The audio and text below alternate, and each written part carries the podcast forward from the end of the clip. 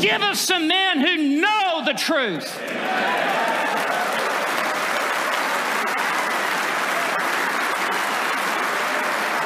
and who will declare the truth and who will stand with Athanasius and Polycarp and Calvin and Luther and Whitefield and Edwards and who will declare from the housetops that the gospel is the power of God unto salvation.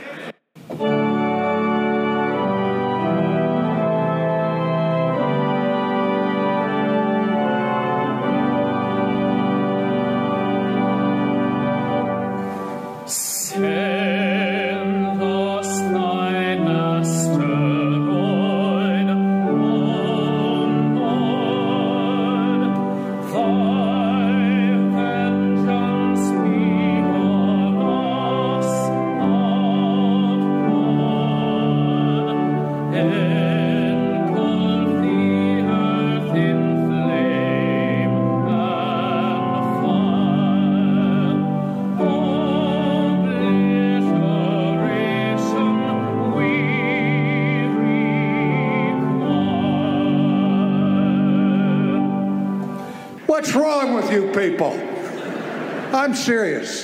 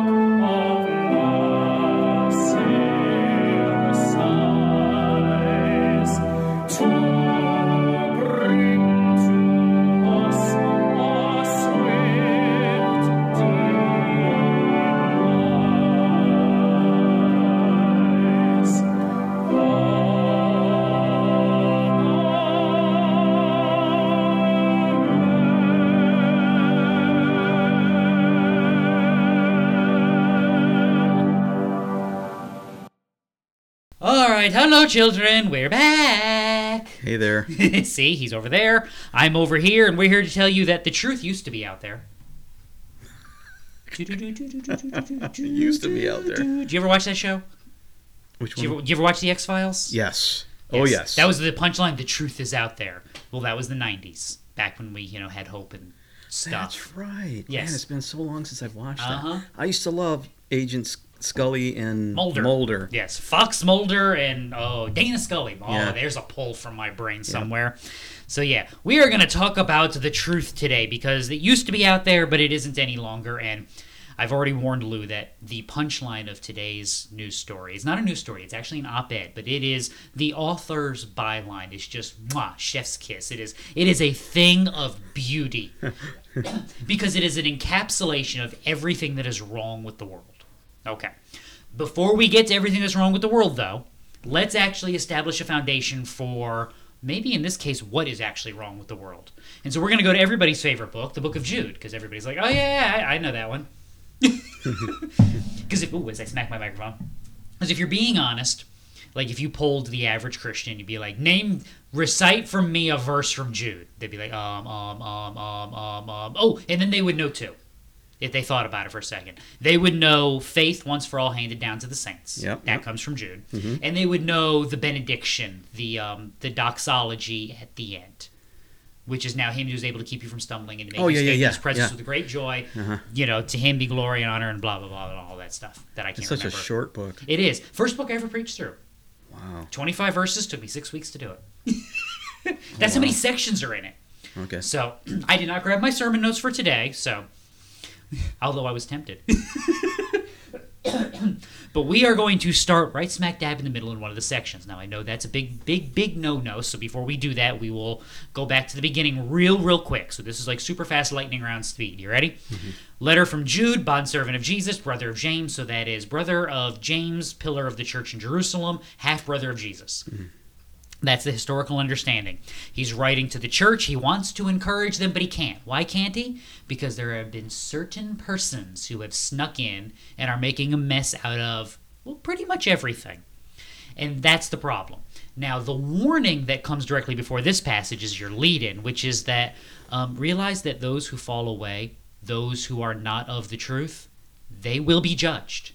They will be judged. Now, there's your quick and dirty seven verses of Jude. Fair? Right. Fair. Okay, let me get my water going. With that said, excuse me.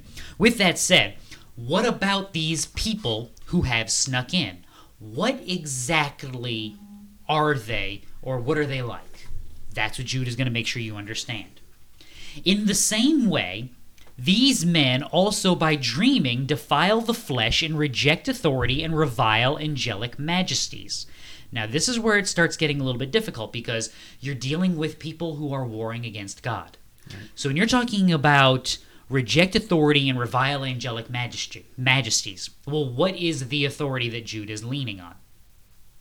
He wants to defend the faith once for all handed down to the saints. He's defending Scripture, the authority given to the church, to the people of God, by God, because ultimately all authority comes from God. Yeah. Always remember that. Yeah. Now, what do we mean when we say revile angelic majesties? Well, this is actually simple. Don't make it really complicated. Um, what's the purpose of the angels? Oh, they do the will of God. They do the will of God. Right. So to despise that, to look down upon that, to revile against that is really, again, to revile whose authority? God. God's. Of course. Yeah. So you're dealing. You, you hate his messenger because you hate him, which, by the way, Christian, is why they hate you. Jesus told you that. As an example of what this should be like, Michael the archangel, when he disputed with the devil and argued about the body of Moses, did not dare pronounce against him a railing judgment, but said, The Lord rebuke you. You mean he didn't say I bind you? No, he didn't. There was no binding and loosing that day. Now, this is apocryphal. Sorry, folks. No, no, no, no, no. That was actually the point we're getting ready to make. So, Yeah. no, you're right there. Yeah. this is an apocryphal story, the the assumption of Moses here. So what we're dealing in now, remember from your history, Moses goes up with Mount Nebo, right? My brain just stopped. Yeah, Moses goes up Mount Nebo. Don't quote me on that, kids. Read your Old Testament; it'll do you good. Moses goes up Mount Nebo and dies, Right. and the Lord buries him so that Moses, nobody knows where Moses is buried, so that Moses' grave will not become a shrine. He won't become an idol, Right. Because you know it's not like they Israel- would. Yeah, it's not like Israel would ever do a thing like that. Yeah. What is it? Is it Hezekiah or Josiah that has to destroy the bronze serpent? Again, read your Old Oh, Testament; man. it'll do you good. Boy, this is a trivia. I, I did I'm not you, come it's one. prepared. It's one of those two. I, part of me is saying it's Josiah. Again, don't quote me on that, kids. Yeah, because they, they were yeah they were definitely. But worse. just just realize how broken you have to be as a people that the bronze serpent that was the symbol of salvation and the healing of the Lord to the people of the Exodus has to be destroyed because they had made it such an idol. How broken are you as a people? That this thing had, that had lasted for hundreds of years in the temple and should have been a monument to God and his redemptive mercy mm-hmm. is instead an idolatrous shrine to the point that the king's like, we can't redeem this. Yeah. Imagine for all of you people that say we can redeem this aspect of the culture. You couldn't redeem the bronze serpent. It was so far gone, and the people were so far gone with it that the king looked at it and said, "There's no saving this. Destroy it, melt it down, burn." Literally, burn it with fire. yeah, yeah. I, I think Israel though is a microcosm of the depravity of humanity in they general. absolutely are. It's one of the reasons So why I truly love Israel. Right. Because it's like they're they're the mirror. They're like the mirror, yeah, They yeah. are. It's like looking at Israel is like looking into a mirror. Mm-hmm. So we remind you all of, of all of that because Jude is pointing to this apocryphal example of the angel. Mm-hmm. There are only two named angels in the Old Testament. Gabriel and Michael. Well, in the yeah. Bible, Gabriel and Michael, Yeah. which not coincidentally are the two son-in-laws of my mother-in-law. Well, that's interesting. Just two girls, and one married Michael, me, and the my wife's sister married a Gabriel. That's interesting. We always like to remind her of that every chance we get. Like, don't mess with this lady. That's so funny. So, We will smite you. yes, there will be smiting. Fun will be had by all. so, an angel. Realize the power of angels. Killing 185,000 Assyrians, you know, in the middle of the night with no issues. They could have killed them all, but they left one to go back Yeah. and tell them what happened. Can wipe you out at the drop of a hat. yeah. sent on a mission from God to uh, grab the body of Moses. When encountering Satan, doesn't rebuke Satan directly, but like God will deal with you. That power under control, not being exercised, you know, willy nilly, but trusting in God to accomplish His purposes. Right. Angels do that. Who do you think you are? Right. Who seriously? Who do you think you are? Yeah. You don't have this kind of authority. It is God who has authority. Again, this is why we don't revile. This is why we lean and we rest in Christ because his authority is the authority for all, and his authority is the authority we rest upon. So there will be no binding and loosing by you. Binding and loosing is done by God. Always remember that verse is pulled out of context in Matthew. Whatever you have, whatever you loose has been loosed in heaven, and vice versa. This means you're just confirming what God has already done. You're not changing God's mind or decreeing and declaring any old thing. Right. So I'm gonna get off my soapbox before I get annoyed. so Jude is using this as an example. You rest in God. The Lord rebuke you. But these men, these certain persons who have crept in unnoticed, these men revile the things which they do not understand, and the things which they know by instinct, like unreasoning animals. By these things they are destroyed. When we talk about understanding your world, this is your 1 Corinthians 1 and 2 in action. Mm-hmm. So remember 1 Corinthians 1, the, the foolishness of God is greater than the wisdom of men, right? Okay. So you would rather rest in the folly of God than the wisdom of men because the wisdom of men will get you nowhere. Now, likewise, go back and listen to last week. We talked about some of this, the contrast of wisdom and foolishness and what it should look like. Hmm. These men don't understand wisdom, therefore, they are reviling the things that are wisdom because they can't understand them. The natural man cannot accept the things of the spirit because they are spiritually appra- appraised. 1 Corinthians 2:14. Mm-hmm. You Christian having the mind of Christ, 1 Corinthians 2:16, are supposed to be able to see that from the outside looking in and go, I'm not supposed to live like that. I'm not supposed to walk like that, and you're not supposed to talk like that.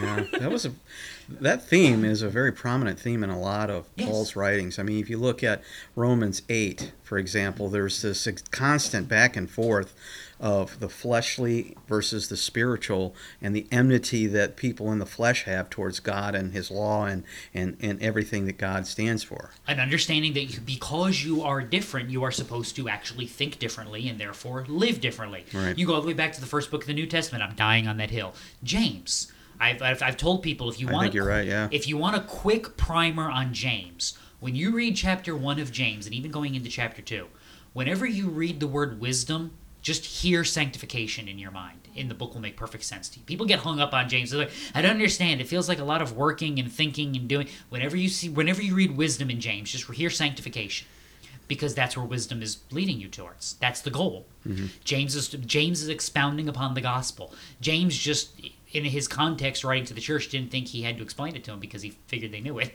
Well, they did. well, then they did. But I'm getting at is James doesn't have a great exposition of the gospel because he doesn't figure they need it because they know it and they're living it out. He's trying to encourage them what that living out under persecution looks like. Yeah. So when you read your Bible, you can't see the people of God following after the will of God to accomplish the work of God without living and thinking wisely. This is why Paul, you, you mentioned Romans. Be mm-hmm. transformed by the renewing of your mind so that mm-hmm. you may prove what the will of God is. Mm-hmm. You have to be able to think. We've said this before Christianity is a thinking religion. You can't turn your brain off and just go along with the world. That's what it looks like to be on shifting sand. That's what it looks like to not be rooted. That's what it looks like to be tossed about by every wind and wave of doctrine. That's exactly the passage I was thinking in my head when you said that. I was like, yes, yes. That's exactly what happens. Which, by the way, if you're you were thinking. if you're playing along at home, that is Luke six, Ephesians, um, Luke six, Colossians two, and Ephesians four in order. But the Ephesians four one is the most Mm-hmm. obvious one. You're supposed to be anchored in Christ, not driven about like a ship that has lost its anchor. Mm-hmm. That's now that starts with thinking and evaluating. That's in opposition to the worldly thinkers Right. who just see and react See and like react, right. unreasoning animals. Yeah. I mean, this is always one of those you've you've never had that moment, right? You ever looked at your dog and be like, I wonder what he's thinking. he's not. He's not. Yeah. He's not. Trust me, I have a big doofus of a foof. I have a Saint Bernard that I look at and it's like there is there's nothing. My daughter will be like every once in a while my daughter's like, I did well could he hurt his brain? I'm like, there is no brain. It's fluff and cinder blocks in between his ears. That's it. Unreasoning animal. Do you ever see that movie Up? I know of it. I've not seen all of it. I've seen parts of it at the pediatrician. There's a dog that has this device, and he's like, "I love you, master." That's what I picture my dog saying when he looks at me. Yes, He's- but at the end of the day, we laugh about that. But why do we have to talk for the dog? Because he's an unreasoning animal. Oh, of course, yeah. Like you can't give your dog a math problem and be like, "Hey, work that out, bud." He's gonna be like, "Huh? What's it gonna mean? I don't have any thumbs." My wife came home the other day with really cold hands oh no. and decides she's gonna put her hands on, on my skin underneath my shirt. Women, why do you do that? I, I don't understand, but it was funny. It was really cold, and I was like, "Whoa!" And I'm backing off, but my dog's in his kennel, and he ye- lets out this yelp, and he says, "I'm trying to help." It sounded like he's saying, "I'm trying to help you." Like, stop hurting dad. Yeah, but you got me locked up. Yeah. Again, he has no idea what's going on because he can't reason through. He can't decipher the situation. He doesn't. Unre- this is what paganism looks like in the world. And by believe me, I'm foolishness I'm, we're building. paganism. We are building a foundation here that will be important for you later. So, Mm-hmm. this is what they look like. Woe to them, for they have gone the way of Cain. Stop. What's the way of Cain? Rejecting of the proper sacrifice, rejecting of the proper heart orientation before God. And a Pick- Pick, your sin, Yeah. and because of that, sin which is crouching at his door Yeah. devours him. Yes. Because he's not what? He's not careful, he's not mindful, and he's not watchful. So he's not careful about how he's living, he's not mindful of his thoughts and heart condition, and therefore he's not watchful for the way that he's living. He doesn't Sin- value any of No, those things. Sin yeah. devours him, he kills his brother, and you know the rest of the story. yes. For pay, they have rushed headlong into the error of Balaam. Now, remember Balaam. This was the name I couldn't think of last week. Right. Yeah, I was just thinking that. Balaam is the prophet hired by Balak Mm-hmm. to come and curse Israel. Balaam mounts the donkey, rides off, and you know almost gets his butt killed by an angel, and his donkey saves him. And then God has the unreasoning animal communicate the message to explain to him, "No, you speak what I tell you to speak when I tell you to speak, and nothing else. Mm-hmm. I made you." Basically, God gives him, "I brought you into this world, and I can take you out." Speech. I love that. Yes. I mean, isn't that a fair I've heard summary? that many times in my life. usually from a, usually from a short woman holding a belt, right? yeah. I brought you into this world, boy. Yeah. But yeah, that's basically the speech Balaam gets. So what does Balaam do? He shows up, tells Balak, "I will only say what the Lord has to say," mm-hmm. and goes out there and blesses them from every point and pillar and mountain peak that Balak puts him on. And then when he's done, sneaks off to the side, cashes the check anyway, and be like, "Hey, now that I've blessed them on behalf of God, if you really want to get them to fall away, this is what you do." Yep. And Balak does that, and Israel sins against God. And it worked. Be- just, but just process if you're Balaam. This is the this is the folly here for money. The money was too good. Balaam was like, well, you know, I should do what God said. God almost killed me. He had the dumb animal save my butt. I spoke the prophecy, but you know, I mean, while I'm here and he's holding the cash, Mm-hmm. I can I can you know explain. I didn't do it. I didn't do it. Mm-hmm. That's what an unreasoning animal in paganism actually looks like. You know the truth. That's a good picture. You know what would be good for you. Yeah. You know what you're supposed to do, and you know what? I'm not mm-hmm. going to do it anyway. Yeah, they suppress the truth and unrighteousness. Yeah. Why do you think we have to put cones on the dog? I'm serious. The cone of shame. Yes, the because cone of they shame. because they will whatever it is that they're picking at, they will Because continue tell to them, do that. stop licking that spot on your back that they just did the surgery or whatever on. If you keep licking it, it's going to get infected, and the dog just looks at you, turns around, and licks it. You have to protect the dog from itself. Mm-hmm. Yeah. Just like humanity knows what is good for human flourishing. Mm-hmm. We know what is good for economic prosperity. We know what is good for families and individuals. What are we going to do? The exact opposite. Why? It feels good, man. Unreasoning animals. Paganism corrupts and destroys not just some things, all the things. And they have rushed headlong. I'm sorry, I read that part. And perished in the rebellion of Korah. Just remember the rebellion of Korah. All the people are holy Moses, not just you. Right. Who do you think you are? Yeah. Um, I'm the dude God took up the mountain. I'm the dude that God called in the wilderness. I'm the dude he gave the staff to. I'm the dude he commanded to do the miracles. I'm the dude who's sitting here arguing with you people every day in and day out. I'm the dude who doesn't want to do this job, but I do it because God makes me. Yeah. What do you Mo- mean, Moses was so humble that he didn't he didn't argue, but the minute she said that, leprosy struck her, right? No, that's, that's Miriam. Miriam. Korah is the one where they, they align everybody. Never mind. Yeah. Yes, yes, yes. The, yeah. But you are right. No, that's Aaron and Miriam. Yeah. Mm-hmm. Same problem. Yeah. But yeah, Korah, the ground swallows them whole. And then my favorite part of that whole story, the yeah, Israelites. opens up on him. The ground opens up, swallows Korah and his entire clan, and the ground closes up around them. And then the Israelites are mad at Moses because the judgment has fallen upon them. oh my goodness. I'm like, seriously, people? This is yeah, and I don't have the heater on. It's not my fault. It's just the thermostats are on. I mean, the God judges Korah, and the people are like, "Can you believe Moses did this to them?" It's like, Mo, this is why Moses is like, "What have you done? Why? Why? Why? Why? What did I? Moses got to be sitting in the corner going, "What did I do to you? I was in the desert. I was fine. I was married, had a couple of kids, raising my sheep. I, it was a good life. It was a good day. It was quiet. It was peaceful. Now I'm here." These people. Yeah, I get Moses. Mo- Moses was just like, I was like, I'm tired, tired. All right, I lost my spot. Where are we? Here we go. Thirteen, right? These are the men who are the hidden reefs in your love feasts, when they feast with you without fear, caring for themselves, clouds without water, carried along by winds, autumn trees without fruit, doubly dead, uprooted. So take those one at a time. Hidden reefs. You don't like hidden reefs if you are ever on a sailing ship. You want to know where the reef is so that you don't crash into it. Clouds carried along without water. Oh, look, we need rain. It's a drought. It'd be nice if those clouds would drop some rain. Stupid clouds. No water. Yeah, they're useless. Autumn trees without fruit, which is when trees are supposed to be producing fruit. All of these things are just what? Useless. Just useless.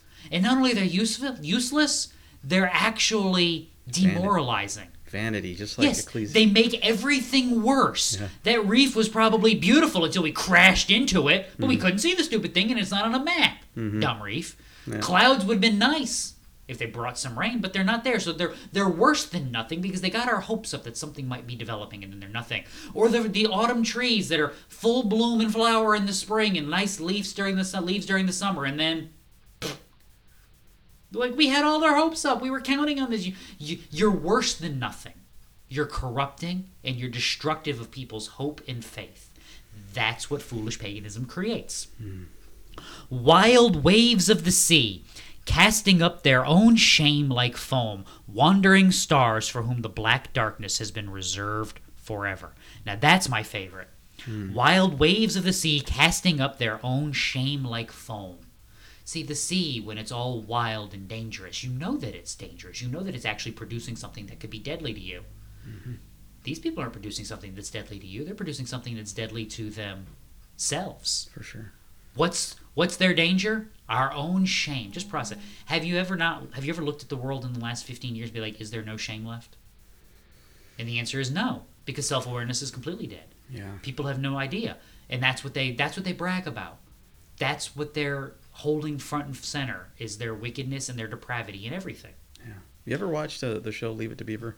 Oh yes, my wife loves it. She catches old episodes on I, I, I used to. I love watching that show. If, if it's ever on, I watch it. But I, I think it's an interesting picture of our culture and the morals of our society. Uh, in, in, you know, in a TV show, because you know the mom and dad they slept in separate beds, and the and the and the language that the the, the boys used, and the mother, and and dad's always dressed like he's getting ready to go to work. Right, right, and and there's this, this reverence for you know their mother and their father, and and and just all these values that we used to hold very dear. But we have iPhones, so we know those aren't any good. Right, Google has told us the truth, right? that Google. Hey Alexa, just, just explain depravity for me. what do you mean, Dave? I don't know what you're doing, Dave. Yeah, right. Sorry. But yeah, I mean, if you put if, in contrast, you turn on a TV today, and man, oh man, you you'd be hard pressed not to turn on any station and see something that's not right. And, and not only are we waving it around, we are proud of it. Oh yeah, it. We think it's our crowning glory as humanity that we are now free to do this and to, as what was it, Madonna who famously expl- explain, exclaimed, to express ourselves. Express yourself. and she was really kind of She's one of the forerunners of this. yeah, What, she go- was, go but the 80s. she was kind of re- i- i- compared to what she says and does today. Like in the uh, the, the what was it called? The um, it was the Emmys, right? Or the Grammys. Grammys. The Grammys recently. She was on there. I didn't watch it, but I, there was a lot of fallout because of it, and that's what I've watched is the fallout videos. But there, she was up there doing and saying horrible things, Oh, and wow. and then then they had these this non-binary Well, guy, and I mean everything is just crazy play upside down. something. Play something from Madonna's outrageous stuff from the '80s today, and you know people would go, "Eh." That's where we are, and again, Mm-hmm. Right. that's what we hold up, and that's why this last clause is my favorite. Yeah. Wandering stars for whom the black darkness has been reserved forever. You're a star that has come out of its orbit. Yeah. You've lost your sun. You have lost where you're supposed to be, and where do you go? To a black hole. To nothing. Yeah. To just nothing. I mean, there's no gravity. I mean, I It's think a- that's what they're talking about here, right? I mean, well, black I mean, darkness. but even just What- whatever, just though, yeah, space, the, yeah. the the infinity it feels like of space. Uh-huh. Yeah. This is judgment. Yeah. You are this bright shining star. You're going to do what you want the way you want. Enjoy judgment. Enjoy this is very reminiscent to a lot of the um, Hebrew poetry. Where Well, you got yeah. the parallelisms and and the, uh, the repeated phrases said in different ways to to to show you and to kind of demonstrate the gravity of the situation, and that's what Paul's doing. Not surprising Yeah. for a Jewish Christian Right. centered around Judea who would have been anchored into a lot of the work of the temple. Of Not course, surprising of in course, the least. of course. But the, I'm just saying the Oh, no, I agree. The rhetoric or the the way that they use language was very poetic and very. You, you had he's he's painting a picture for you like like you and I are trying to do right now, and this is this is what he painted. You know, the Yeah. wandering stars. Yeah, in- into nothingness. Into Well, nothingness. Mm-hmm. For all your wisdom, that isn't really wisdom. For all your pride, which is nothing you should be proud about, what will it produce for you? The answer is judgment. Judgment, because you have shaken your fist at God, you have forsaken the rightness of his ways, and you are warring against him. Well, at the end of the day, God wins this battle, not you. God does. Mm-hmm. Right. So, all right. Why do we tell you that story? Do you, do you want? Do you want? Do you want? Do you want the byline first? Sure. Okay, it's too good. All It's just too good. This is an op-ed in the Princeton University. Was this, it was Princeton, right? Yeah, it was Princeton. The uh, the Princetonian or something is there. I'm just gonna remind you of this. The first seven presidents of Princeton were Presbyterian pastors. Jonathan Edwards was a president of Princeton. No kidding. B.B. Warfield was a president of Princeton. Right. It has produced some of the greatest minds. It was during the First Great Awakening the the central hub of gospel centeredness and strict theology that anchored the First Great Awakening, the only really good awakening in American history, by the way, that anchored the Great Awakening not on emotionalism but on actual goodness in theology. Mm-hmm. That was Princeton. Mm-hmm. Okay? Mm-hmm.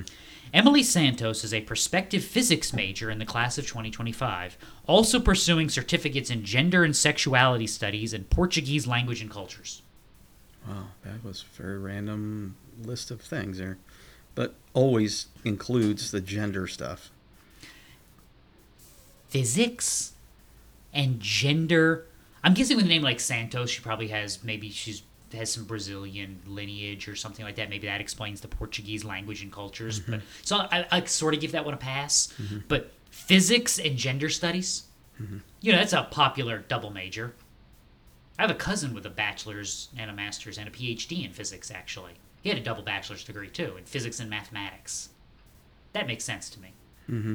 I'd even like let physics and Latin slide. Physics and gender studies.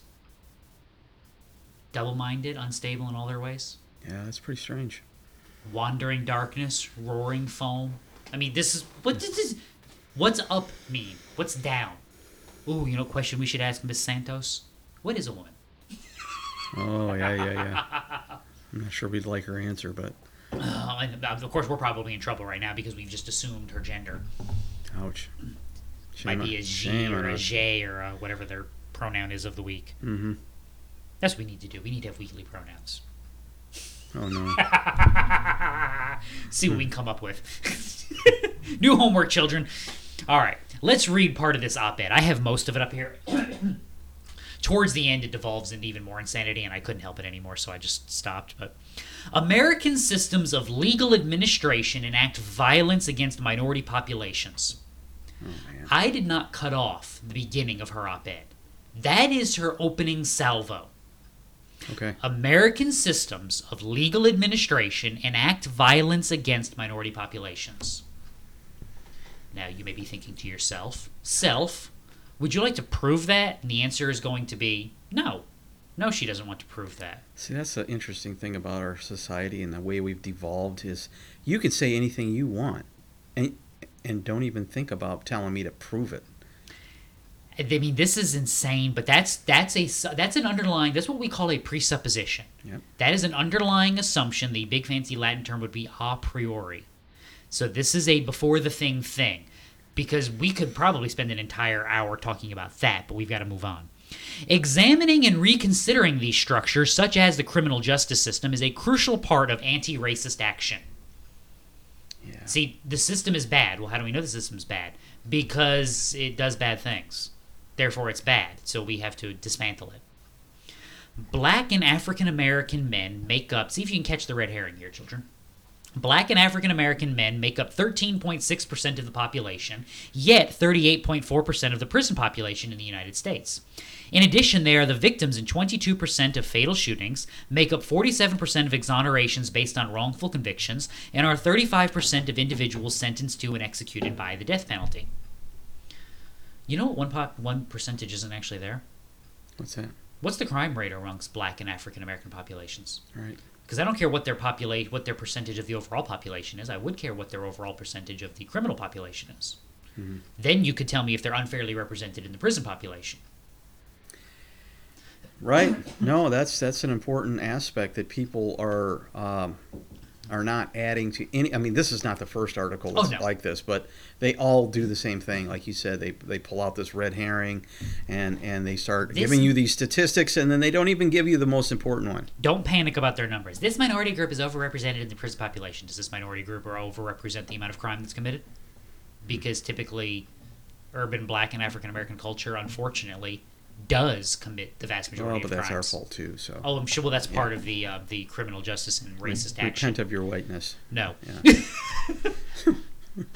Only like two thirds of my people are even white, really. Yeah, I know it. I'm a quarter Italian for crying out loud. They're bare, do they are they even white? Hey, we had to sit on the back of the bus. We couldn't go to the same schools that all the regular white folks See? went to. Uh, there was lots of stuff like that going on in the fifties. And, and I'm half Irish. The 60s. Even amongst the Oh. white people, we're like the redheaded stepchildren. The Irish were even lucky to make it over See? here. They tried to See? kill you on the way over here. See, see, I'm proof the United Nations was a good idea. Apparently, I'm English, Irish, and Italian. which which means somewhere along the way, some Irish people were like, "We those English aren't all bad. That one's kind of cute." Um, you know the, the, the English right of uh, they take the first, you know, with the with the wife. it's good to be the king. that was with the Scots, though. Okay, I think, if I'm remembering correctly. okay. Because the Irish should just put a bomb in your car. the Irish will just blow you up if they feel like it. We're a weird lot. Yes. The criminal justice system also unfairly targets and disproportionately oppresses those in poverty. Bet you didn't know that. Which doubly dis- disadvantages black and ethnic minorities as race correlates with poverty in the United States. See, you're poor because you're black, or are you black because you're poor? Um, Yeah. exactly. Yeah. Discrimination on the basis of race and wealth are not only written into American laws and constitutions, again, we're not going to prove that, we're just going to assume that it's true, but also permeate small scale systems that model the criminal justice system. Okay? Princeton's Honor Code, tasked with holding students accountable and honest in academic settings, who would want such a thing, mirrors the criminal justice system in its rules and effects. So Princeton modeled their honor system on the American criminal justice system because that actually makes sense because Right. Princeton was at, Princeton was actually founded before there was an American criminal justice system. So Princeton's system is actually modeled on English common law, Okay. which would be I mean Princeton was here before America was here. It was there were still colonies when Princeton was founded. Jonathan Edwards, I think, died in 1755, 1758, Oh, and he yeah. was president of the university at the time. yeah. It's a little bit before 1776. So yeah, um, it is harmful to the entirety of the Princeton community.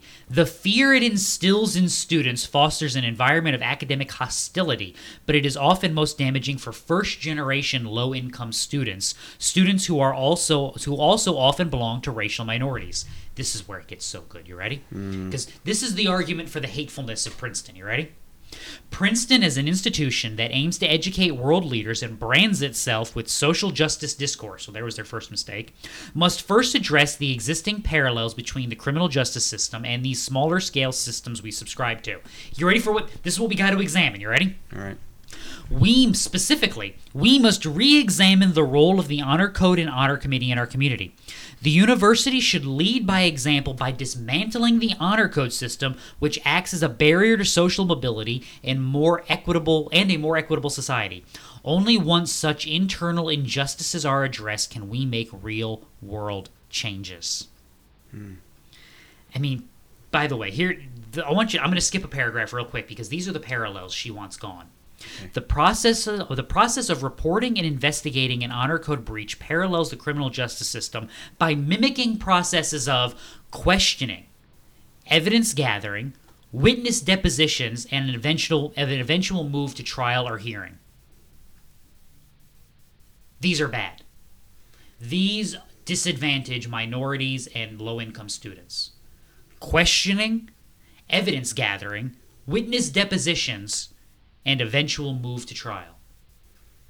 So we asked questions, we received answers, we gathered the evidence to support the answers, we interviewed witnesses that could corroborate or discount the evidence, mm-hmm. and then once we've assembled all of this, we held a hearing to determine what was true and right and good. That is racist. Hmm. Yeah, critical race theory at its best. But Do you see why I say the truth isn't out there anymore? yeah, That's this is messed up. That's the scientific method applied to logic and reason. That's what the criminal justice system is supposed to be. Mm-hmm. Is the scientific method applied to logic and reason. yeah. What do we do? Well, we have a problem here. Party A has wronged party B. Okay, stop. How do we know that? Well, here's the wrong that was committed. Okay. How did that harm you?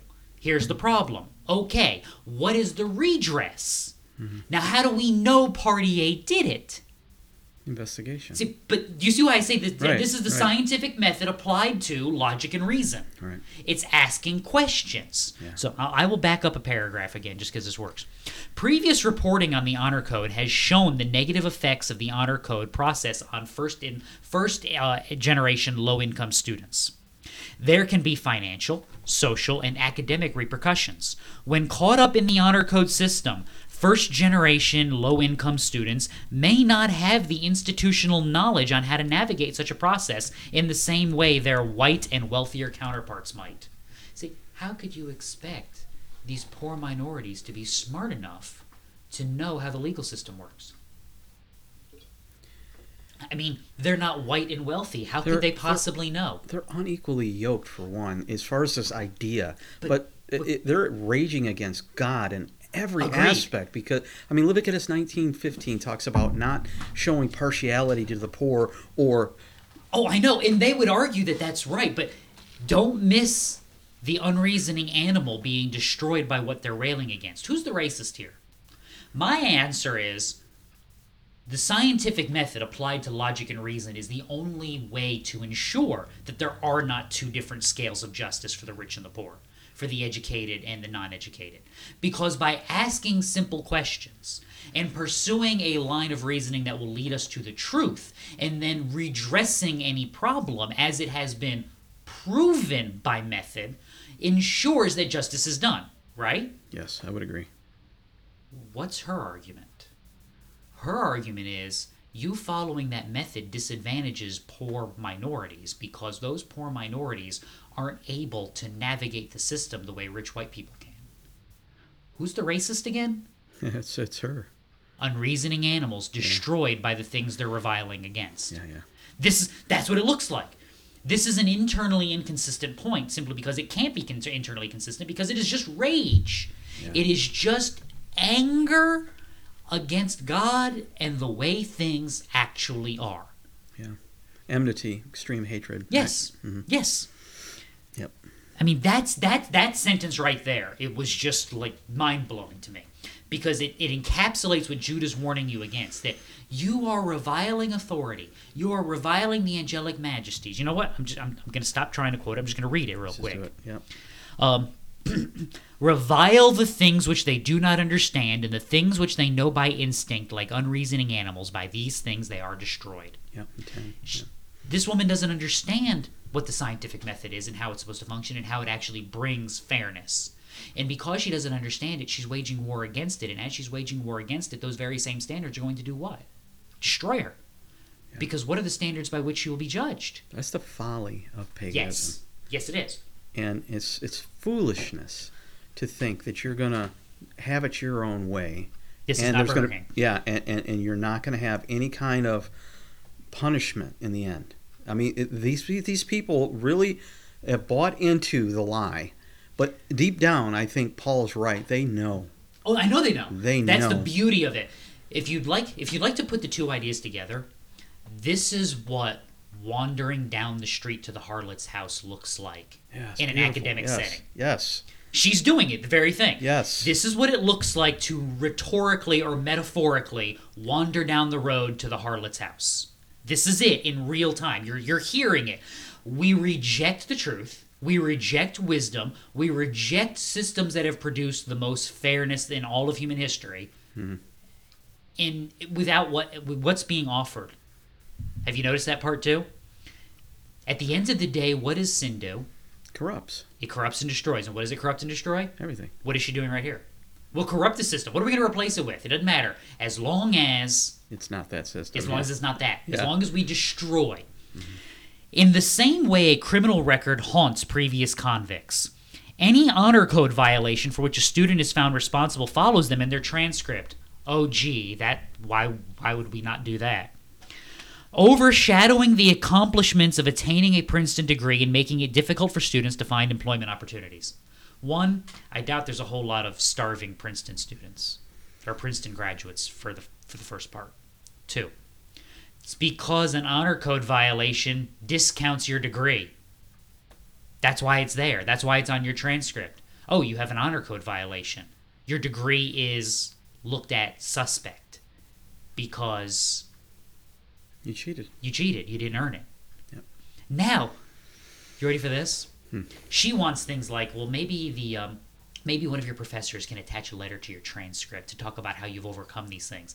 Um, the reason why there is um, questioning and depositions and um, find out what's going on. and questioning of witnesses and moving to trial and gathering evidence. You know why that's there? So that when you go to an employer and they pull your transcript and they go, You have an honor code violation. Yes, yes, I do. And I would like you to actually look at that process. I would like you to pull those records and see how it was handled and see that I did not actually do anything wrong. Because they will have evidence. If your case is that good and you were railroaded, what will exist? Nothing. No. No. No evidence against you.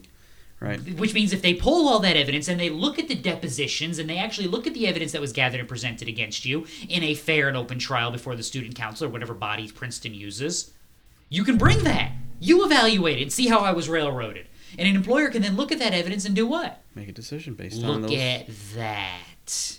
Rather than, no, my favorite professor wrote me a letter of recommendation that goes against this honor code violation. Why I want you to look at this emotional piece as opposed to that. We're rejecting the truth in favor of some other lie. How you feel or what you believe or what you would prefer. You see why I say when I uh, when I say the truth is no longer out there. Yeah, it's no longer there. Because when you enter into a pagan world, what are we sacrificing? It's not just, see, this is what people lose, Christian. This is why I always tell you that the rising tide raises all boats. Because when you reject God, you don't just reject salvation, you reject the only innate goodness that exists in this world. And you reject the only alien goodness that human beings can possibly possess the understanding of an altruistic society is an understanding of a society that is built upon biblical principles that incentivizes that altruism. It incentivizes honor and truth and things of that nature. When you remove the foundation for those things, you remove the incentivization of those things, and you eventually will create a system that disincentivizes those things. Removing all of those structures from the honor code system, you know what that's actually going to create? More cheating. More cheating, yeah, for sure. It'll be easier to get away with it. It'll be easier to discount it because It's- it's- because we've established this. Right. It's interesting how she draws parallels to that and and the people that are wrongfully imprisoned and the people who are you know, the black minority. Now, why do we have so many people who are wrongfully imprisoned? Because her rules are being applied in our prison Uh, that- system. that's a brilliant. Yeah, that that's true. Um, we have a corrupt system as well. what was the what's I mean, the original? are I mean, Oh, we, and- we just I just had this argument. Yeah, we just had this argument. We just had talked about this. We um, what was the original supposition of our justice system? What would you, do? You remember the line? It's a great line. I was taught it in my civics classes. Our system is structured so that we would rather that nine guilty men go free than one innocent man be punished. Right. Yeah, I remember hearing that. We look at it now and say what? The opposite. No, we'd rather punish one guilty man than let nine than one non-guilty man than let nine guilty men go free. We'd rather punish that innocent man, and we do hmm. constantly. Yeah. Why? Because there is no truth. There is no veracity. There is no altruism, and I know veracity is another word for truth. There is no higher calling in any of this thing. It is simply we want conviction. Why? Because this is the evidence the police brought us, and we're convinced. You have a broken system because you have broken people, and there is no longer a foundation upon which the morality that you would prefer in your society to be built. Now, Christian, what's the cure for this? You can't argue up here. Oh, that's dumb that you want to remove, you know, evidence gathering. Yes, it is dumb. But the problem is the foundation. The problem is what structures a person to go, you know what I'd like to study? I'd like to get a degree in physics from Princeton University. I'd like an Ivy League degree in physics and gender studies. Gender and sexuality studies. I mean, I can actually cover that topic relatively quickly, but I'm not in the mood to do it politely right now, so I'm going to refrain. I mean, just realize that we have entire college degrees now structured around what should be a binary. There's guys and girls. That's how this works. And then there's uh, some the very very small percentage of some very unfortunate people who have seen the corruption of sin enter into even their flesh before they were born. Because what does sin do? It corrupts and destroys, and it corrupts and destroys everything. Yeah. Everything. Yeah, they're they're in denial of absolute truth. Mm-hmm. They don't care about truth. They they want to hide in the darkness. And at the end of the day, their hiding and their lying is meant to produce for them a cover because they can't stand on anything else. Yeah, I I mean, one of the takeaways that I'm getting from all of this, and every time we come together and talk, is is that the world is is going to continue in in the trajectory that it's heading, but we as believers need to double down and disciple our children and be about the Word of God all the time, Mhm. and, and and studying truth, and and and that's how the tides will rise is Yes. when we disciple our children Yes. and they won't forget what we taught them when they grow older and, and enter into these institutions that have no moral compasses. Again, what's your first ministry? Your first ministry, your first ministry is begins at home, Yeah. and it starts with you and works out to those that you have influence on it. Again, this is why build your strong Christian community. Be part of a strong Christian community, and if you're not part of one, find one, Right. and you better do it quickly. This insanity is not going away. And, and it also it also brings a, a level of gratitude in my heart when I when I read these things and I'm appalled by what I'm reading, but I'm also grateful to God that my eyes have been opened. I'm not blind to this. I can see the folly uh, and the foolishness of this pagan worldview that is just I mean, it's crazy. It's crazy. It leads down the path of destruction, mm-hmm. and and they're doing more harm to the people they're trying to mm-hmm. help than any good. And I think that's intentional. I don't think it's intentional. Yeah. I'm. I'm with. You were a liar from the beginning mm-hmm. because he's a liar. Yep, and a murderer. Yeah. Right. So what have we learned here today, children?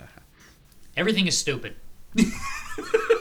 That's why I'm giggling at I mean, ev- what is sin Great corrupt? punchline. Everything. everything. Worldly thinking produces exactly zero hope or truth. And just to piggyback on a political idea, or change for that matter. Sorry. At the end of the day, Christian, the last thing, we must anchor our lives upon Christ because only there do we have hope. Only there can we find the truth. Only there can we be redeemed. And only there can we be strengthened to actually deal with this insanity on a daily basis. And that's to piggyback off your point. Mm-hmm. Anchor everything upon Christ because it is only in Christ that we are truly, truly free. Until we meet again, Read your Bible. It'll do you good. Bye.